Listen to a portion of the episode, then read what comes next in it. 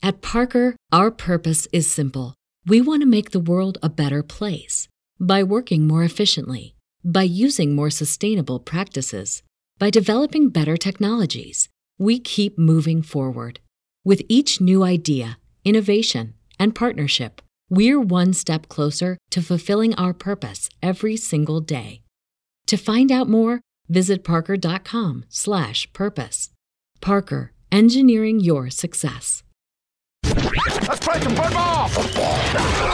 Run right through the back of him. Run right through the middle and out the back. What's known in football terms as a slam dunk. Baby, you're a firework. Come and show 'em why you work. Make 'em go, uh, uh, uh, as you shoot across the sky. Welcome in to the bye week edition of Daytime Fireworks. I am your host, Zach Berry. Joining me, as always, David Brandt of the Associated Press. David, we we were just getting into it, and I was like, you know what? Let's just hit record because this is good stuff. This is good content, and it's a bye week. And look, I I wholeheartedly admit, I do not watch regular season Major League Baseball. If I am sitting down with nothing else to do, and it is on, I will turn the Braves game on. But 162, way too many. I'm not doing that each and every night. But playoff baseball, I'm locked in. Last night, unless you're just now waking up or you live under a rock, you know what happened in that game. What was your uh what was your reaction to that, you know, very typical 8-5-3 double play to end it? Oh, that was awesome. Michael Harris is such a stud. I mean, and, and what a play, and, and actually a great play because you know Harris just flung the ball in, and then Austin Riley made a real nice play to kind of grab it and flip it to Olson over at first base. It was just that's great stuff.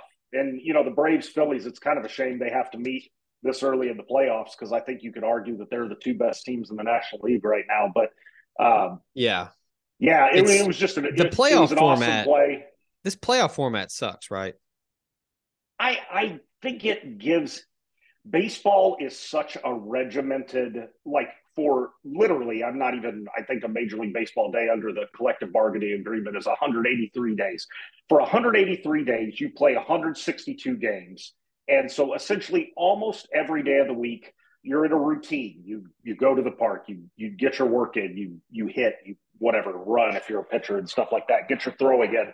And then Yeah. at the end of the season, the top two teams in the National League and the American League, you break that cycle for five or six days. It's it's even longer than the All Star break, and I just think Right. that's a real disadvantage for the top two teams in each league. And you're seeing it as such. The Diamondbacks have just ripped the Dodgers the last couple games, and then you know the Braves are Mhm. struggling with the Phillies. The Orioles have been smoked by the Rangers a couple times, and the Astros are doing. I think they're splitting with the Twins right now, but it, it's just a tough. That's you know, Eh, part of me is it's like, a, it's a difficult format. I agree. yeah, part of me is like, you know, just win. Like you're the one seed, handle your business. But yeah, you look at they play the winner of the wild card, which is the four and the five. The two seed, by the way, can just get lucky and get the six seed. That's So- true, which they did. But as as Ole Miss fans know, specifically baseball Ole Miss fans, if you get hot, it doesn't matter because the six seed can get hot and beat the two seed, and you know the four or five seed can get hot, beat the one seed, so it doesn't matter. Um, but yeah, I just my my collective Braves uh Braves fans group text, everyone was groveling until you know the eighth inning last night about the playoff format. Oh yeah, and then all of a sudden the playoffs are great. My mom was doing Yeah. the same. I was I was telling you, my parents are monstrous Braves fans, especially my mom. And uh, as soon as Austin Riley hit that homer, she was she was back on the playoffs are awesome train. And then Dude, that ball- after the Michael Harris. That ball hung in the air so long. Well, it was weird. It was like a one-handed a homer. Like it's it, it Yeah. just shows how strong he Yeah. is. We're, we're not mean, we're, to- we're not all built the same. ball- right. Uh, 375 feet with one arm. And you know what was fun was living in Jackson all those years was the double A Braves were there. And so I saw a lot of those guys come through, interviewed Austin Riley, interviewed Ozzy Albies.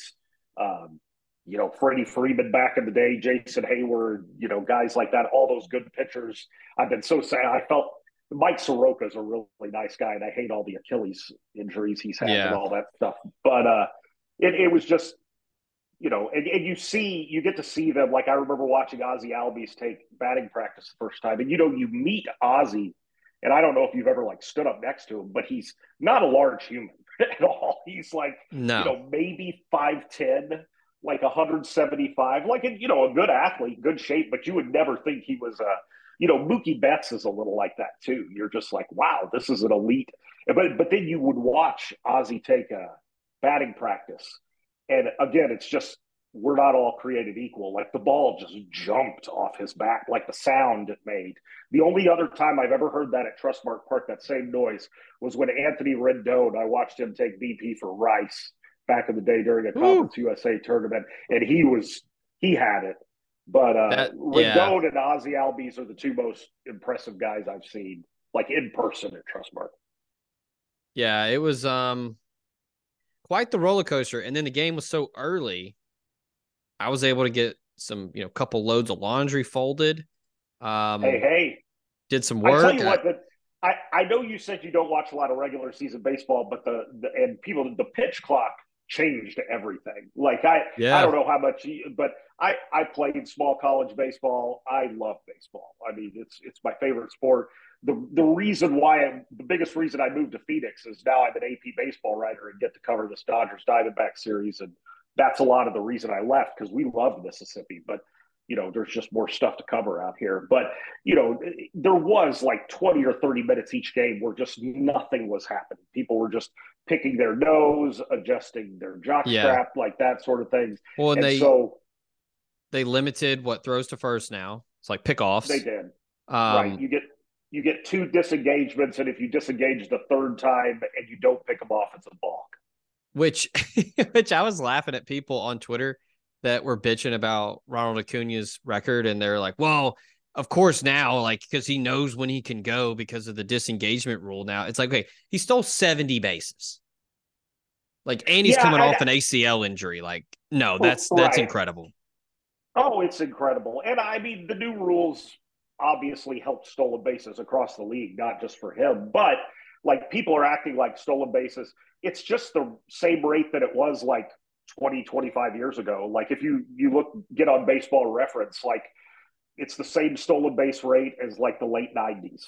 So it's Mhm. really, you know, we're not talking about like historical anomalies of like crazy Yeah, you know, import. Like what what Acuna has done this year is awesome, and I and I really do. It would have been a shame if the the Braves had gone like three and out with arguably one of the top five lineups oh, to dude. ever play in baseball, and I, I, I don't mean, think that's hyperbole. It's an the- incredible lineup. yeah. The guys on, uh, which by the way, watching a game on on Max is pretty pretty great. The pictures really really good. Um, Really, which it's not as good as Apple when they have it in 4K. Uh, like watching Nashville SC games, it, it's and I remember I would always make fun of people that were like, "Oh, blue, you got to watch a movie on Blu-ray. Like, is it really that different?" 4K is pretty wild to see on like a big Yeah. TV. yeah. No, it, it reminds me. We were just talking about that the other day. Like back in around, I don't know what that was, like 2009, 2010, when we saw high def for the first time. Yeah, I remember Yeah. I was watching a I was watching a Colts Titans game at a buddy's house, and he had just gotten the TV. I was like, dude, you can see the boogers in Peyton Manning's nose almost. Like it was unbelievable. And yeah. it was like, how did we ever watch sports before this? And I remember. think I remember in uh thing- in elementary school when uh we'd get like a like a an educational movie day where where they bust out the laser disc. Remember those? yes, I do. I do. those things were massive, but yeah, the picture was great. Um, well, especially relative to the time. Yes. yeah, yeah, exactly. Uh, the opposite of great, the Dodgers are in trouble, and you hate to see it, David. You really hate to see it. Well, I mean, the Dodgers have been interesting all year because they've really, for them to win 100 games this season, I thought was maybe their most impressive accomplishment. Because, yes, they have Mookie Betts and Freddie Freeman, who are both unbelievable. But, you know, Clayton Kershaw is a shadow of his former self, throwing like 87, just gutting through performances. And as Yeah. we saw in game one, that didn't work out very well. You know, Walker Buehler's out for the year. Julio Urias got arrested. Uh, they've got another. Who am I else am I missing? Somebody else is out. Like three of their top four pitchers are out. They've just been cobbling it together with like you know Bobby Miller, Ryan Pepiot, Lance Lynn, Ole Miss. Throwing get that Ole Miss shout out after he came over. Yeah. Um, it, it is really fun. Speaking, you know, again, an Ole Miss centric podcast. It's so cool to see all these like SEC guys kind of come through because that's the team I really covered was the Lynn Ole Miss years from 07 to 09. That's when I like traveled with the team sometime, you know, went to Miami for that regional, went to Virginia for a regional, um, which were both awesome, great times. But, you know, it was Lance Lynn, Cody Satterwhite, Scott Biddle, Cody Overbeck, Oh, yeah. Zach Miller. You know, all those guys, they're all about your age. Mhm. So, uh, yeah. you know, but anyway, so Lance Lynn might be the Dodgers' best hope at this point. Yeah, Who knows? I- I do appreciate uh, the Diamondbacks. I guess this is the playoff mantra, or maybe this was for the season. The embrace the chaos. I like that. Yes, it, it actually was a good, and I, I like it because it, it was kind of organic. You know what I mean? Like I, I hate it when they do hashtags that just don't really make sense or seem kind of forced. But that it really is the style, the way they play. The Diamondbacks are, you know, they don't have a lot of big hitters. Maybe you know Christian Walker, Lourdes Gurriel, but you know Corbin Carroll stole nearly as many bases as Ronald Acuna. I think he finished with fifty something. Um, and they've got Yeah. a handful of other really fast guys. And you know, it's kind of like eh, for folks listening that remember like the KMOX days of the Cardinals in the 80s, Vince Cole Coleman, Ozzie Smith. They're a little like that in some ways. They they run, they double steal, they hit and run. They're they're a fun team to watch, and when they're playing well, it's it's a really good brand of baseball. Corbin Carroll still. It's still. It's like a puts my mind in a pretzel because he looks like he could be 34, but he also looks like he's 17 and has a fake mustache. That's a good. I've never really thought about that, but I I agree that he kind of looks young and old at the same time. Yeah, like But- he's going. he- he's going to get carded forever. Yes, and he's gonna. I think he's gonna be one of those guys that looks kind of young-ish for a long, long time.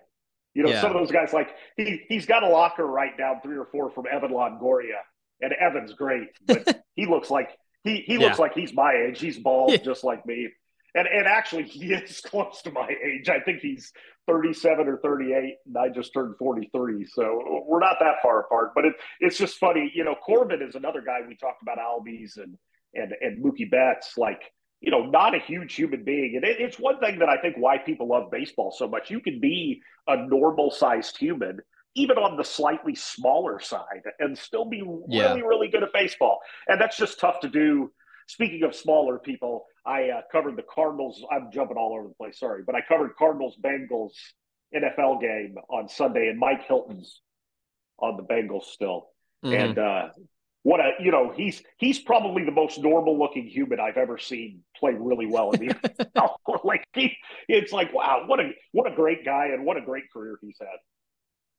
Yeah, I um last thing on baseball. Um speaking of Corbin Carroll, he, the company he's in now, four postseason games, seven hits, six runs, five walks, four RBIs, four wins, three extra base hits, two home runs. Only one other player in MLB history has done all of that over a four game span in the postseason, and that was Lou Gehrig.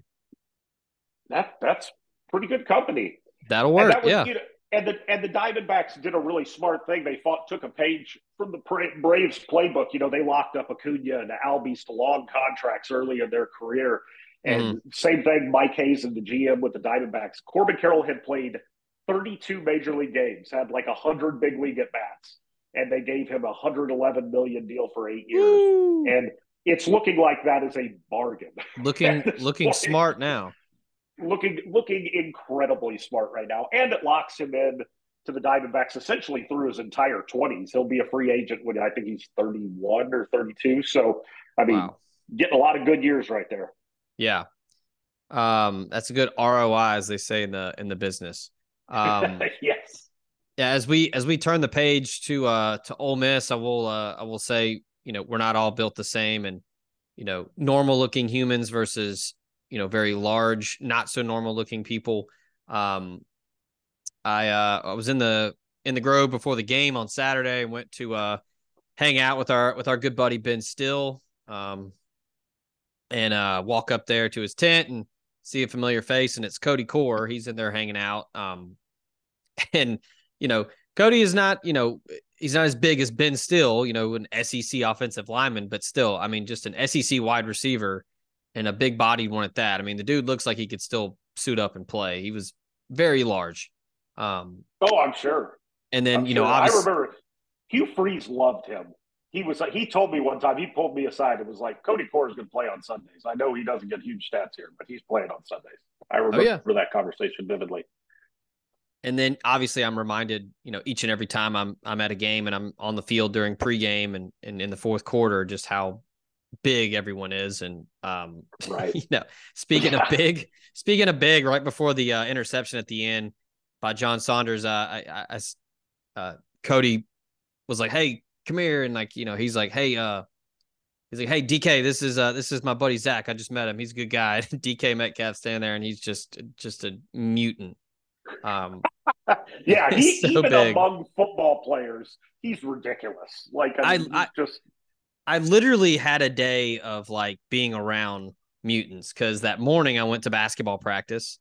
Um, got to go over there and catch a couple hours of uh, Chris Beard and company getting to work. Um, you know, talk to Moussa Cisse a little bit, Jamarion Sharp. I mean, just seven footers are just wild. It- It's it's crazy Yes. to see those people in, in person and they they shake your hand and their hands like you know almost up to your elbow. It's crazy. Um, Right. And the big thing, because the same thing happens to me when I cover the Suns, you almost get a complex. Like, because Yeah. I mean, I know I'm, you know, I'm not a tiny, you know, I'm about 5'11, like a regular size human. Yeah. You, just, you feel you're just walking around and you're like, who are all these people? This is incredible.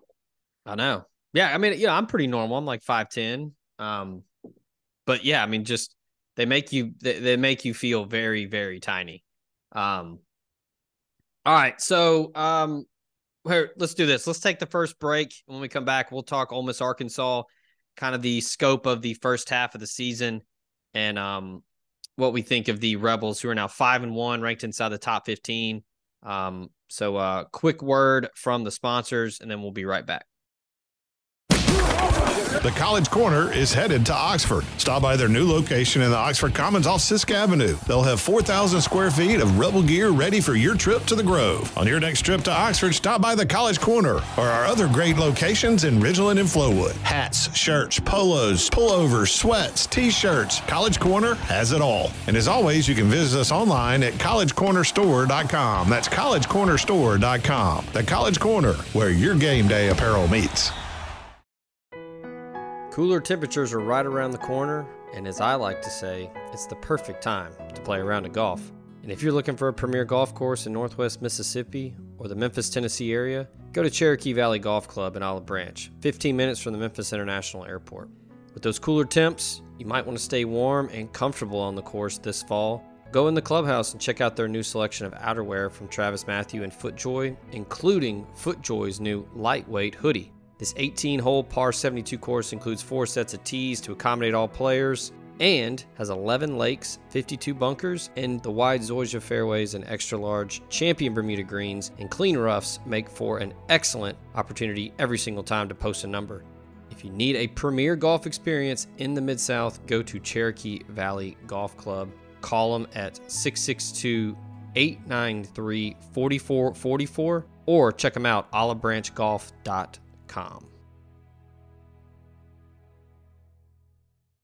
Are you looking at cutting your health insurance premiums by as much as 20 to 30%? Are you aging into Medicare and need help finding a Medicare supplement plan? Call Drew Moak of USA Benefits Group at 601 953 8449. Drew is an Ole Miss grad located in Mississippi and licensed in seven states. He works with the nation's second largest health insurance brokerage with access to 35 different carriers, and he can help you with any of your health insurance needs. From regular health plans to life insurance to dental and vision, and even Medicare, he has it all covered. Now more than ever, it is critical to have a health insurance agent who is local and accessible. So call Drew Moak at 601 953 8449 and get your free quote today. And we are back here, daytime fireworks, bye week edition. So uh, no Ole Miss game to preview this week, but we are still going to talk about what happened in week six. Ole Miss. This is the type of game, David, that was very similar to that Tulane game earlier in the year when me and you spoke the week after, and we said these are the types of games that you got to win. When the Survive targets in advance. right, the target the target's now on your back. You're not sneaking up on anybody anymore. You got to win these games if you want to be in that conversation for that top tier in the SEC. That was Saturday. Ole Miss did not have their A game. Arkansas played above their heads. Um, you know, Jackson Dart, I think, got hurt on like the second or third play. He played through it. He was banged up. I, I still think Quinshon's probably hovering around 85, 90%. And um, the defense, uh, what can you say? The defense was outstanding. They got stops when they needed it. Um, Arkansas, David, averaged 1.2 yards per rush. Wow. And I I know knew it Rockets. had to be low, but yeah, that's, yeah, I know Rocket Sanders isn't 100%. Uh, Rashod Dubinion is still a good back. KJ Jefferson can run. That's a wild stat in an SEC game to be able to yeah, hold somebody 29 to carries, 29 carries, 36 yards. I mean, just you can't say enough. I, I know the gripes about the tackling, and and I understand it. I, I think that that will be addressed over time with quality depth and better players and guys that are more comfortable in the system. But Pete Golding and that side of the football, that staff, they earned it on Saturday. Yeah, and I think it was a good bounce back too, and, and that's what I kind of like about this team at this point. They're they're playing some. I mean, it's such a cliche, but complementary football. But it's important. Yep. Like you know, when the when the offense doesn't have their fastball, the defense plays well. You know, you you have a game like LSU where it's you know seventy two to sixty eight, pack a lunch, four overtimes. Like the offense carries you that game. So Mhm. I, I think, like I said, the thing that encourages me about all this now that we're halfway through the season is I've seen both sides of the ball at certain times play like a top 10 team on each side. So I think they have that in them. They've shown it on each side. If they ever do it at the same time, um, I, you know, they can beat just about anybody in the country, I think, at this point. That's probably the best word for it is complimentary. Um, because on Saturday, Jackson Dart was banged up. He played through it, but he was just he was off on some throws. He wasn't able to move around like he normally does. He still ran the ball pretty effectively, but yeah, he wasn't he wasn't accurate on the run, which he normally is, is pretty good at that. Um, but the run game picks him up. Ulysses Bentley, what a compliment he's been to Quinshon Judkins, especially when Judkins has been banged up. He runs for 94 yards and a score. He's been He was great. he's been a huge spark for that offense. And then you talk about the receivers. Tre Harris still little banged up. Zakhari Franklin, he he told the staff he wasn't he wasn't good in warmups. He didn't play. Jordan Watkins and Dayton Wade continued to pick up the slack in the wide receiver room. Um, yeah, Jordan Watkins right now is is getting into that upper echelon of of Ole Miss wide receivers over the past decade or so. He's been great. Um, seven catches, 86 yards. he was really reliable. He's looking at a thousand yard season, maybe. He is. He's He- he- pace for it. I mean, he's the go-to guy on third downs. Uh, Prieskorn, you know, Dart after the game said that, um, you know, just he and Lane Kiffin both said that, you know, the game plan was to get the ball to the tight ends, but Arkansas did a nice job, and sometimes the the reads weren't quite there, or you know, the progression didn't get to the tight end. So Prieskorn, you know, went without a catch, but still a huge, huge part of the run game with his blocking and blocking downfield. But yeah, everybody's kind of picking up the slack. The defense picks up the offense. Bentley picks up Judkins. You- know, Judkins still had a good game. He's still 18 carries, 65 yards, and a score. But yeah, just the way that it's it's next man up mentality with this team.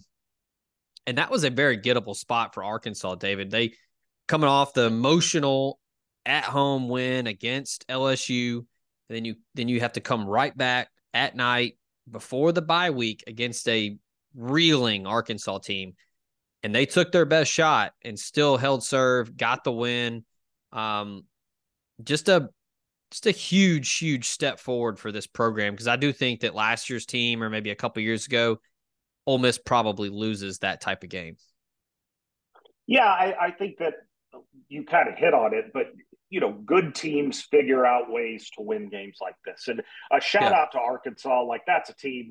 You know, they lost by a touchdown to BYU. They lost by three points to LSU. They they played Texas A&M pretty tough.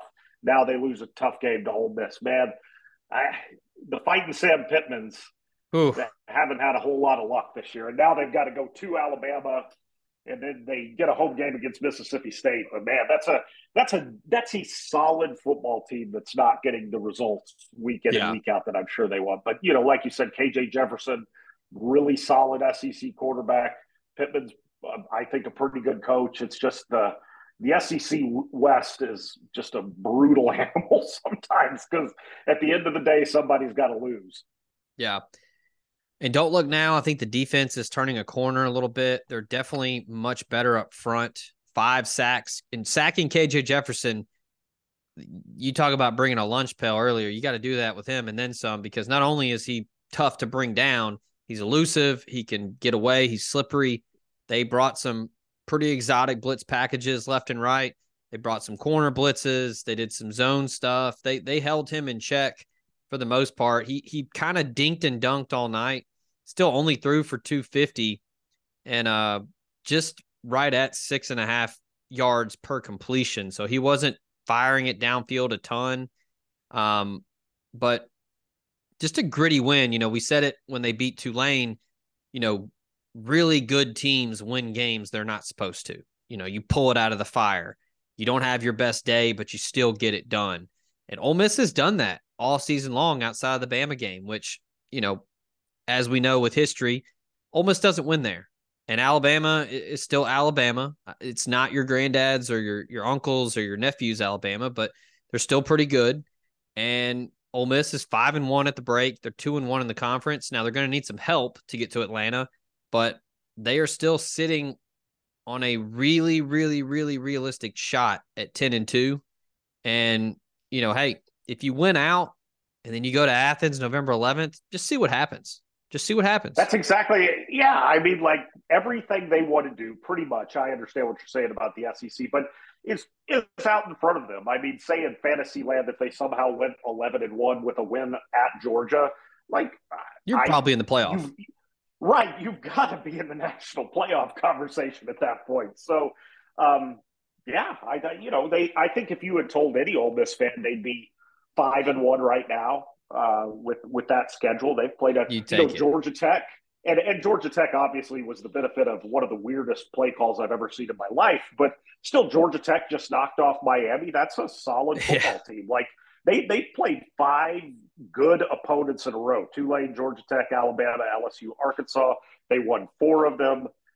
I, if you're an Ole Miss fan, I, I, don't- I just don't think you can be too upset about that. I think things are looking pretty good right now.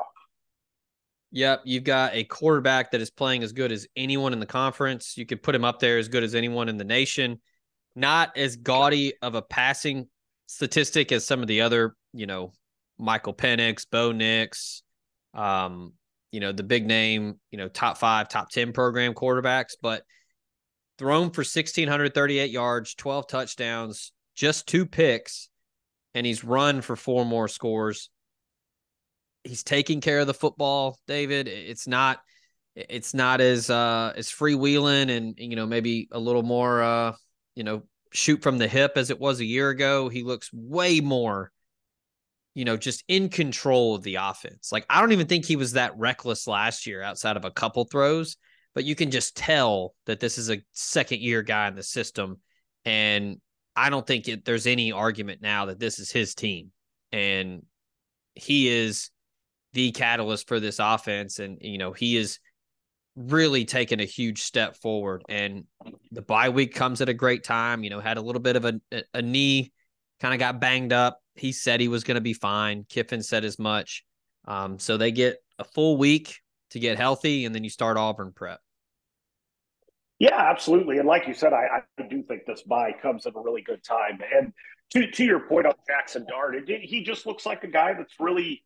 I, I thought last year he was trying to prove occasionally that he was worthy of the starting position, and occasionally that meant some, you know, questionable decisions. But I, I think Yeah. now you've got a guy that's just real comfortable in what he does. He doesn't have to be the hero every play, although he can be the hero very play eh, on you know just about any game. But you know, sixty four percent completion percentage. He's the second leading rusher, and I think that's what really separates him is his ability to run. Um, Yeah. but yeah, you, and he and just, he's doing it and he's doing it more. He's not forcing throws. He's just taking it and you know tucking it and getting what he can. Right, getting five, six yards. I mean, sometimes he'll have that spectacular run, but he's just again a guy that looks really comfortable, knows the offense. You know, doesn't have to be the hero every play, but he can be if needed. Uh so heading into Auburn, we can do a, just a quick preview of that one. Um I, I I'll, I'll be blunt here. I don't think Auburn's very good. Defensively, they've got some playmakers. They've got some dudes that that that flash on film. Collectively as a unit, they're pretty solid. Um offensively, they're a mess. He does Hugh Freeze doesn't have a quarterback that does what he likes to do. You know, you've got Payton Thorne, who's a guy that played a lot of football at Michigan State, but he's not getting it done. And then you've got Robbie Ashford, a guy that is very elusive with his legs and a great athlete, but he can't throw the football. So it- it's kind of a, you know, damned if you do, damned if you don't with, you know, who you play. You know, you, you put Payton Thorne out there, maybe he can make a couple throws, but he can't move. He's in concrete back there. And then you got Robbie Ashford who can move around and create, but then he's not very accurate. Um, I know they played Georgia tight, but look, Georgia reminded everyone last week of who they are. Um, we talk about Bama and how it's tough to win there if you're Ole Miss. Ole Miss doesn't win very often on the plains. It, it's it, I can't remember the number, but it, it hasn't happened very often in our lifetime. Um, this is as gettable as an Auburn team is in recent memory for Ole Miss, and I I think that this is a I don't necessarily know. I mean, I don't know. Maybe you disagree. Maybe I'm talking myself into it. Is this a program defining game for them next week in terms of the Lane Kiffin era? Ah, I mean, I it, it doesn't. It's obviously going to have outsized importance just because it's Hugh Freeze, Lane Kiffin, the kind of coming together. But yeah, I mean, it, it's a tough game for Ole Miss in the sense that, like, you, you talked about damned if you do, damned. You're supposed to win the game, and so you're not going to get that much credit if you do. But that's going to be a difficult game just because of all the. I, I think they are catching Auburn at a good time. They got to play LSU this week. You know, Yep. tough game at uh, LSU. Then Ole Miss. Uh, they're you know, Hugh Freeze is going to be up for it. I'm sure the Auburn players will too, and Ole Miss will for, for that for that matter. But um, but yeah, I don't I don't know about program defining. It's just again, if you're a really good SEC football team, you win games like this, and Yep. they should win if they play well. And I I think that I think at the end of the day, Auburn's just going to struggle to score with them because if Right. Ole Miss gets it in, even into the high twenties or the low thirties, it's just going to be tough for Auburn. Auburn hasn't shown much ability to score against Power Five teams. You know, they beat Cal 14 to 10. They lost to A&M 27-10, Georgia 27-20. It's just, you know, there I, I think Freeze will get that offense right eventually, but yeah, he needs some players that fit what he does. Yeah, anyone with a pulse, they're not scoring very much. Um, and they, I stayed up and watched the Cal game. They should have lost that one. You know, absolutely. And Cal is not terrible, but that's not a great football team. So this is, you know, I, I think it's a team that just to some degree will play to its level of competition. Um, you know, I expect them against Ole Miss, and again, we'll see what happens against LSU. But hmm I, I expect them to come out and be ready for that game and play hard. I just think Ole Miss will eventually just score too many points. I think it's going to be something like 31 to 20. Yeah. Last thing I'll ask you this before we hit the break and, and do our picks. Could this be a game that affects Auburn the way Alabama has affected Ole Miss over the years under Lane Kiffin, where the coach builds it up so much and makes it the game, the Super Bowl. Like we have to beat them. I feel like Auburn could be in kind of in that spot next week where you know Hugh Freeze wants this one more than any other game on the schedule. I don't care Sure. what he says. He would rather beat Ole Miss than beat Alabama. I don't care if he says he'd rather win the Iron Bowl. He's a liar. He wants to beat Ole Miss.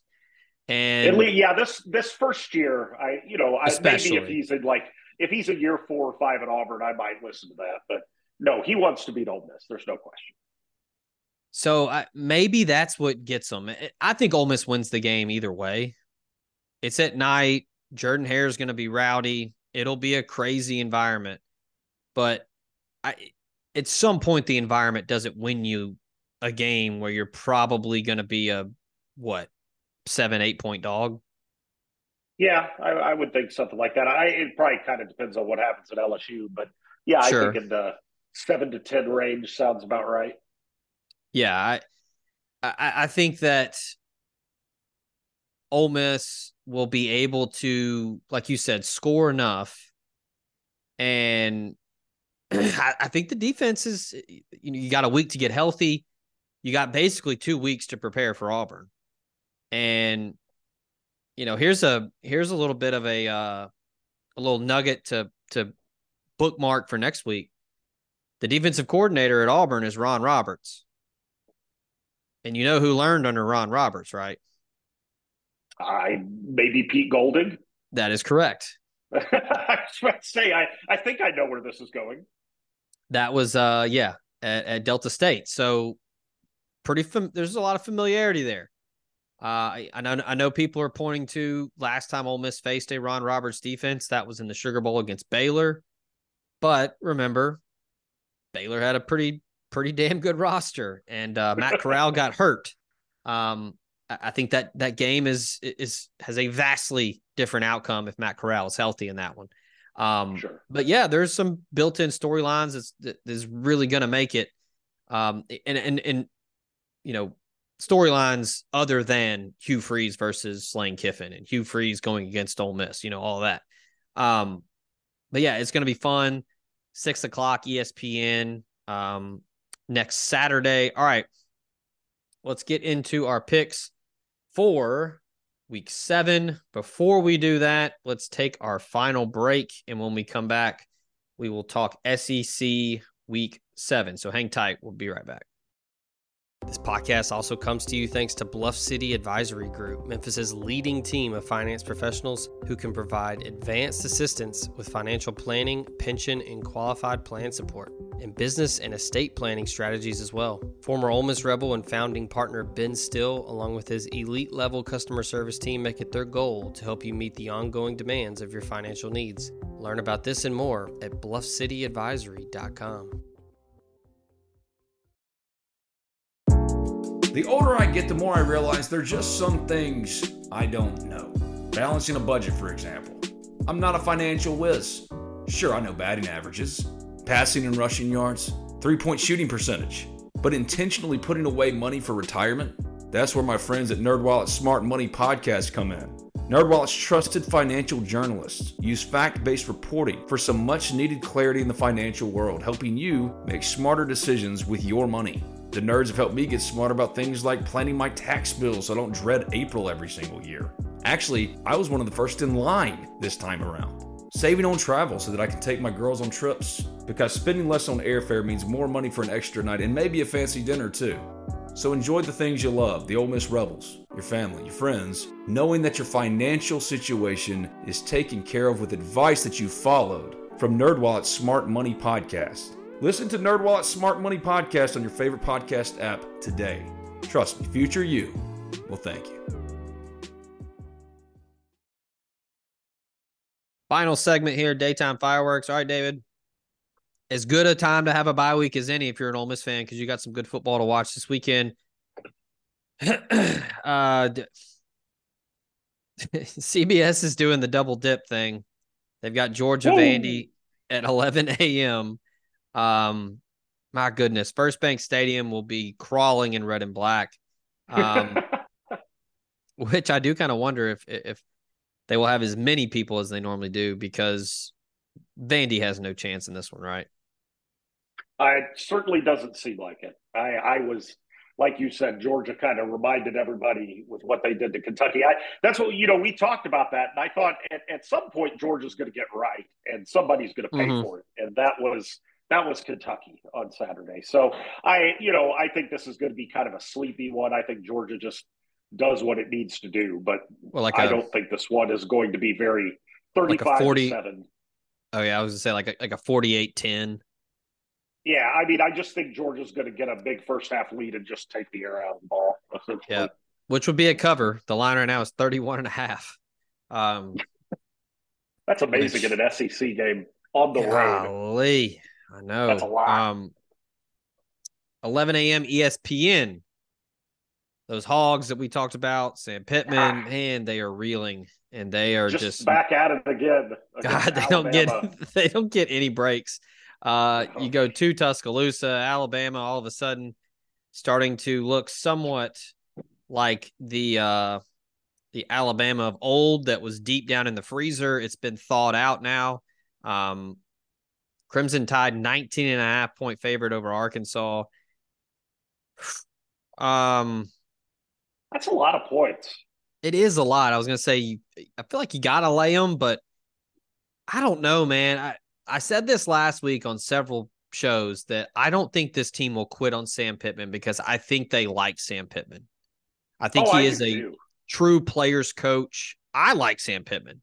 I think everybody yeah, does. everybody, everybody does. I haven't But- met anybody who was like, oh, that guy seems like a jerk. Everybody loves Sam Pittman. yeah, but you know, you're two and four, you're 0 and three in the conference. You're just I mean, what are you you're staring what four and eight in the face right now? Right. I With a, not a bad football team. That's the toughest. Yeah, I mean. K- KJ Jefferson's still out there. Um, man, I just don't know if I trust Alabama to put that much up on the scoreboard. Because look, right, they, that's the thing. The 19, I, I just don't know why. You know, Alabama, yeah, they scored 40 against Mississippi State, but uh, I don't know how impressive that is at this point.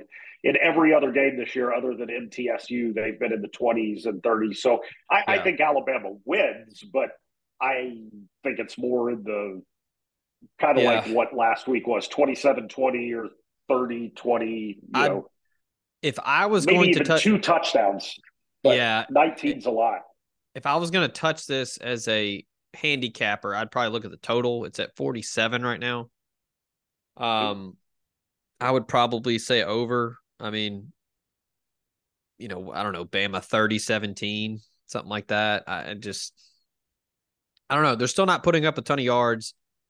I know they won the game last week, and that's all that matters. And I'm not trying to make excuses, but A and M just completely fumbled that one away.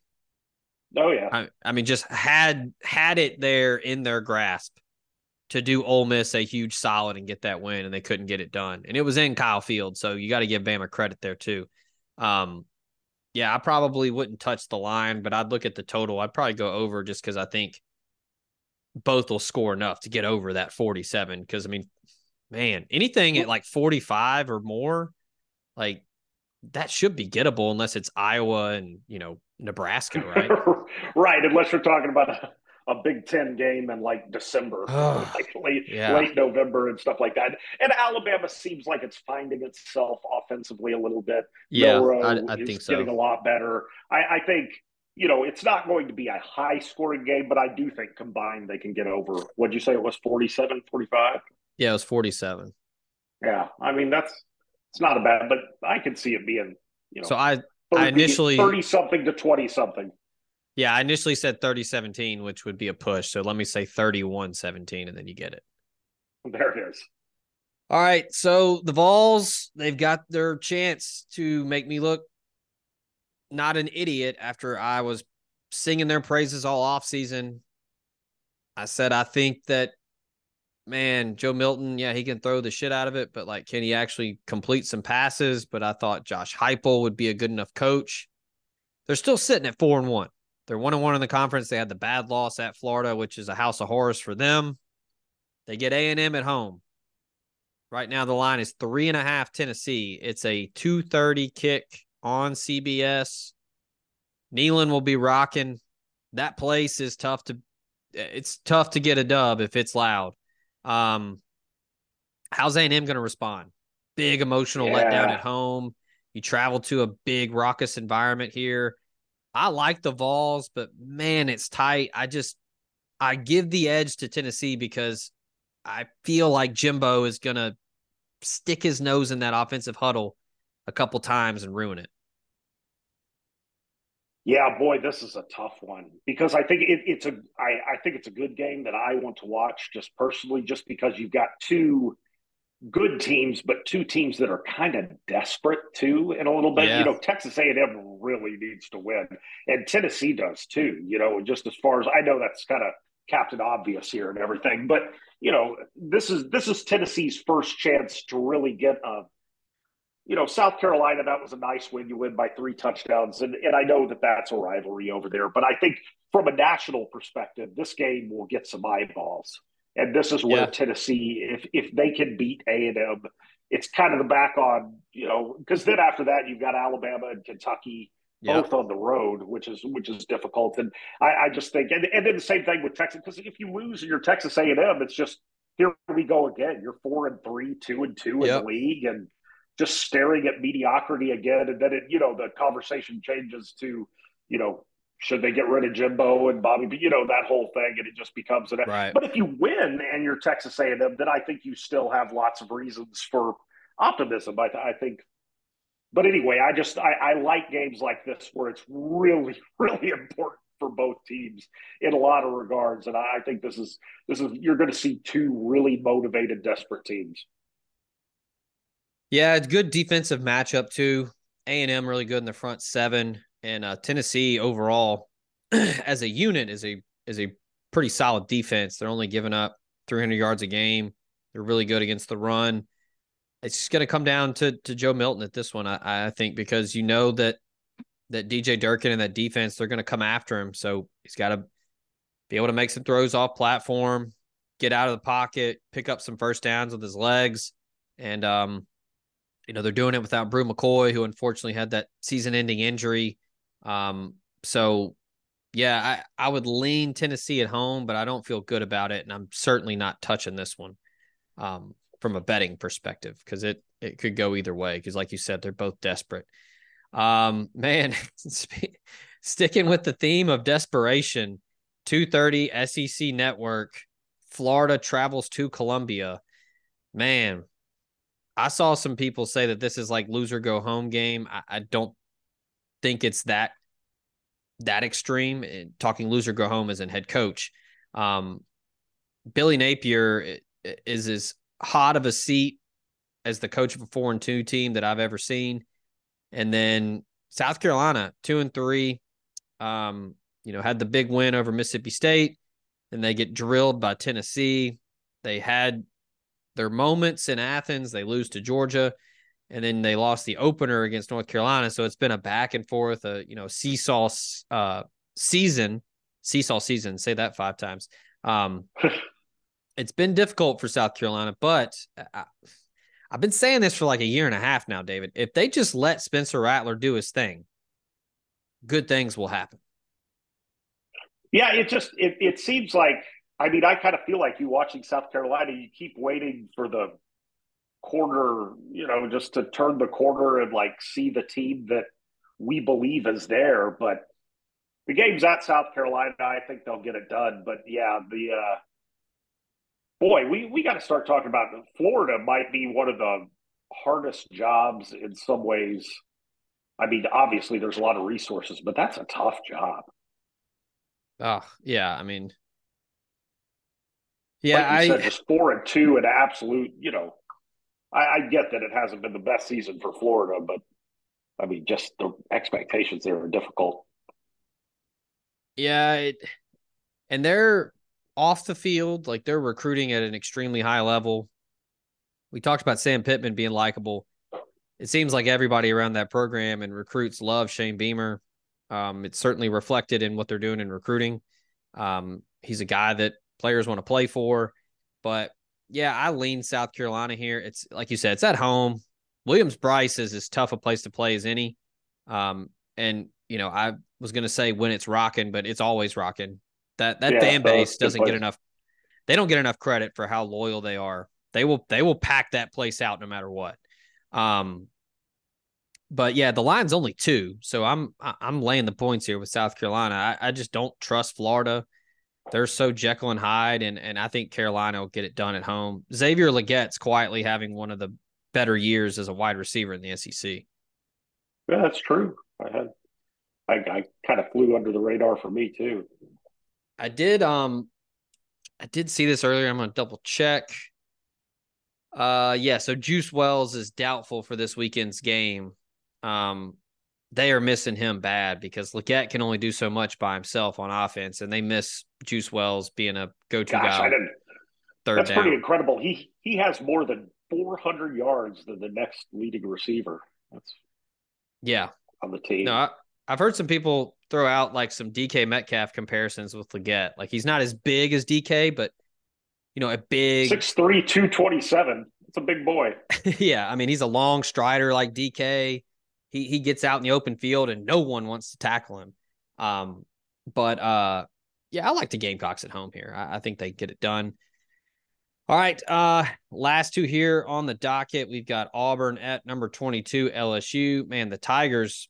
You want to talk about pulling one out of the fire? I mean, they probably got third degree burns on Saturday with that one. They were really playing with fire. Um, all the all the puns here with with flames, but um, they get the pick six at the end to cover two. Uh, Missouri had that one, and LSU yeah, came out. no.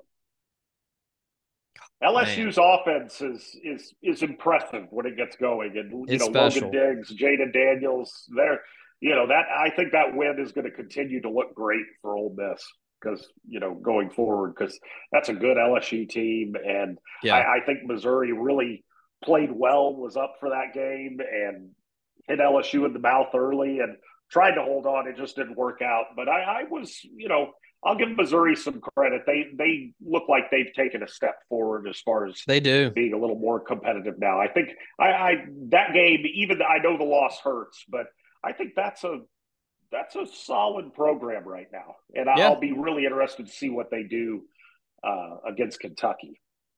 I didn't give them much of a chance, and they damn near won it. So, all jokes aside, with Drinkwitz and his goofy demeanor, he's he's got them going in the right direction. I mean, Luther Burden, my goodness, he is he is something else, man. I mean, when when a five star is a five star, you know, everybody can kind of pat themselves on the back, like, yeah, we got that that eval correct. But man, he is he is really something. Um, I this is one where I just don't think Auburn has the Jimmies and Joes to compete. I It's- do too, and I think it's it's a tough game. It's right before the Ole Miss game, Yeah, and I know it's LSU exactly. and they care.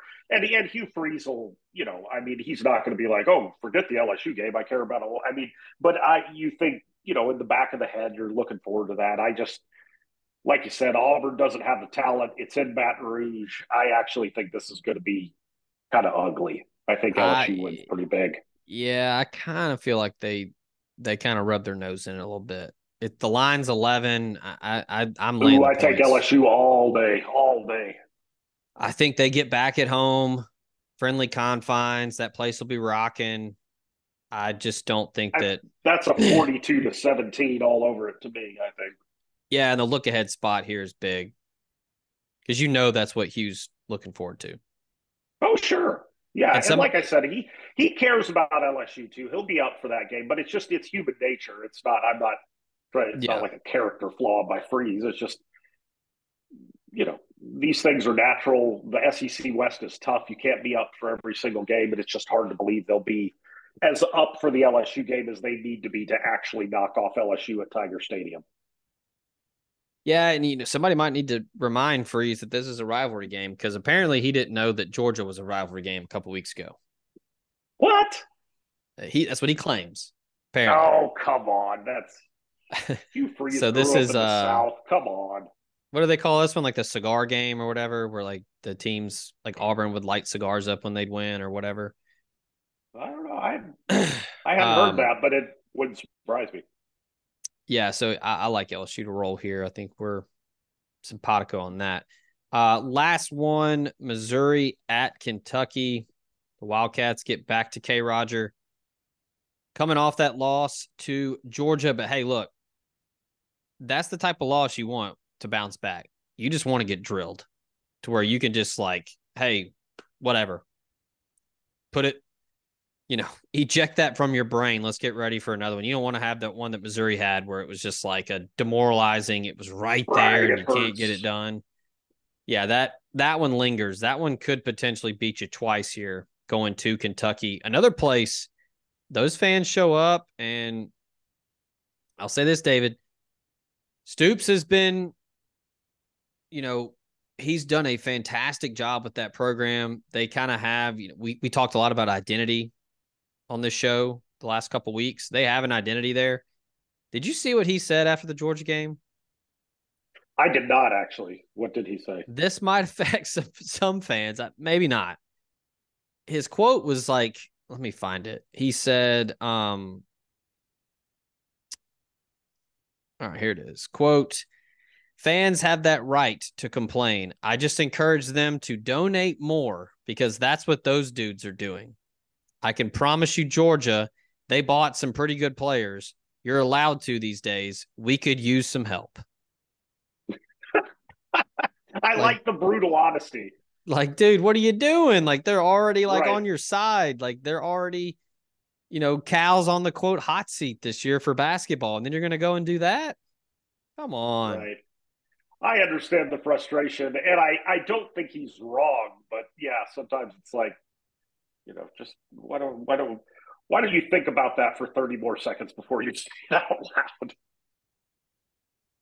Yeah, that ugh, that that's just like you're you're you're doing too much. You, you know, do you know? It's like forgetting Sarah Marshall. Like, no, no, do less, do less. Uh, and the, the deal is with Kentucky, I mean, if they beat Missouri, they get Tennessee at home the next week, and then Mississippi State. Like they could be eight Yeah, one going into Alabama. Everything's still like Yeah. that loss to Georgia is, you know, it was embarrassing. It's kind of one of those where you know you you get up for it and get smacked, but you know, I, I kind of like Ole Miss after that Alabama loss. It's not the end of the world. I mean, there's a there's a lot in front of them if they want it. yeah, the line's just two and a half. Man, Uh, ooh, if I, I, I'm not going to pretend to know the rosters of both teams well enough to make a super informed decision, but that just feels like Kentucky. I just don't know if Missouri can pull the rabbit out of the hat. Like I said, I think Missouri's trending the correct direction, but yeah, you know that was an emotional loss. I, I think I just- Kentucky yeah. wins this game, but Brady Cook has been really good this year. He's almost at 2,000 Yeah. yards, 13 touchdowns, two interceptions. Devin Leary's been really pedestrian. Now, how good, you know, can Ray Davis do it again? Now, I know he ran all over Florida. Can he do it again? And, you know, does Kentucky have anyone that can cover Luther Burden? Are they going to bracket him? What are they going to do? Um, because the the passing game in Kentucky has been a mystery. I know it's a lot of it hinges on Devin Leary being good, but I mean, they've got two guys over there in Tayvion Robinson and and Barion Brown that should be getting a lot of touches, and they're really not. Um, so well, you I- just look. You know, Leary's only competing, completing 54 percent of his passes. That's just yeah, That's he just can't get him the ball. Right. I mean, that's just not very. And I don't know. You know, is it Leary's fault? Is it the scheme? Whatever. I'm not going to pretend to know, but that's just not. You know, when you're comparing to guys like in this league, like Jayden Daniels and, and Jackson Dart, and even a KJ Jefferson, like they're they're operating at a much more efficient pace than Leary is right now. Yeah, I this one to me it just I do think, like now that like we're kind of talking about it, and I'm getting, you know, if Missouri turns this into a shootout, that favors. oh, that's Missouri. trouble. Yeah. Yeah, that's trouble. because I, I do think Missouri can score some points. So I don't Yeah. know. I I, I feel like Kentucky wins this game, but Yeah, I don't feel good about it. Like Stoops is going to want to take the air out of it, play keep away, keep Cook and Burden and those guys off of the field. Um, but yeah, I, I don't feel great because, yeah, if if it does get to where okay, you got to match a score for score. I don't know if Kentucky can do that because the way they run the football and the new clock rules, like they may not have enough possessions. yeah, I mean that's just not the way Kentucky does things. I mean, No. for better or for worse. I mean, that you know the they know how they want to play, and it it is a contrast in styles because Missouri, you know, likes to get the ball up and down the field. hmm Yeah. All right, that is it for the SEC Week Seven. Ole Miss obviously on a bye. They will be back at it next week at Auburn. That will do it for this edition of Daytime Fireworks. We will have more podcasts coming your way this week. We will have picks later this week. Um, and David, I don't know if you're keeping up with it, but the boys are buzzing right now. We are 43 and 29 against the spread right now. You're Pretty good. heater. That's pretty Yeah. good. Yeah, we're we're we're doing all right right now. Uh, much better than the last couple of years where we were really struggling. But um, hopefully we're not due for a regression week. Um, but uh, but yeah, the the picks are going well. Um, heading into week seven, we will still have that, even though Ole Miss is on a bye, obviously. And uh, we've got much more at omspirit.com. Check it out. Um, also want to remind you, go and get your stuff. You know, it's still it, you can still go get some merch. You can get some swag, even though it's a bye week. If you're going to travel to Auburn, go check out College Corner in Oxford on Sisk. Go get your polos, get your game day supplies. You can go get some gifts. Um, you know, they got hoodies, quarter zips. They got new Realtree hoodies you can go and pre-order now. They got, you know, your tumblers. They got your your your cups. They got, you know, if you want a Realtree cup, they got you there. So go over there, College Corner on Sisk Avenue in Oxford, and uh, get you some swag. So we appreciate them and the rest of the sponsors that bring this one to you. David, this was fun. We'll do it again next week as we uh, get ready for Auburn, buddy. Absolutely, another another good week talking baseball and football. We we lead pretty good lives. Oh yeah. So uh for David over there, I'm Zach. This has been Daytime Fireworks. Appreciate y'all tuning in. Make sure to like, subscribe, all that good stuff on the Talk of Champions podcast network. And also make sure you subscribe, smash the like button, all that stuff at YouTube at OM Spirit. So until next week, we out.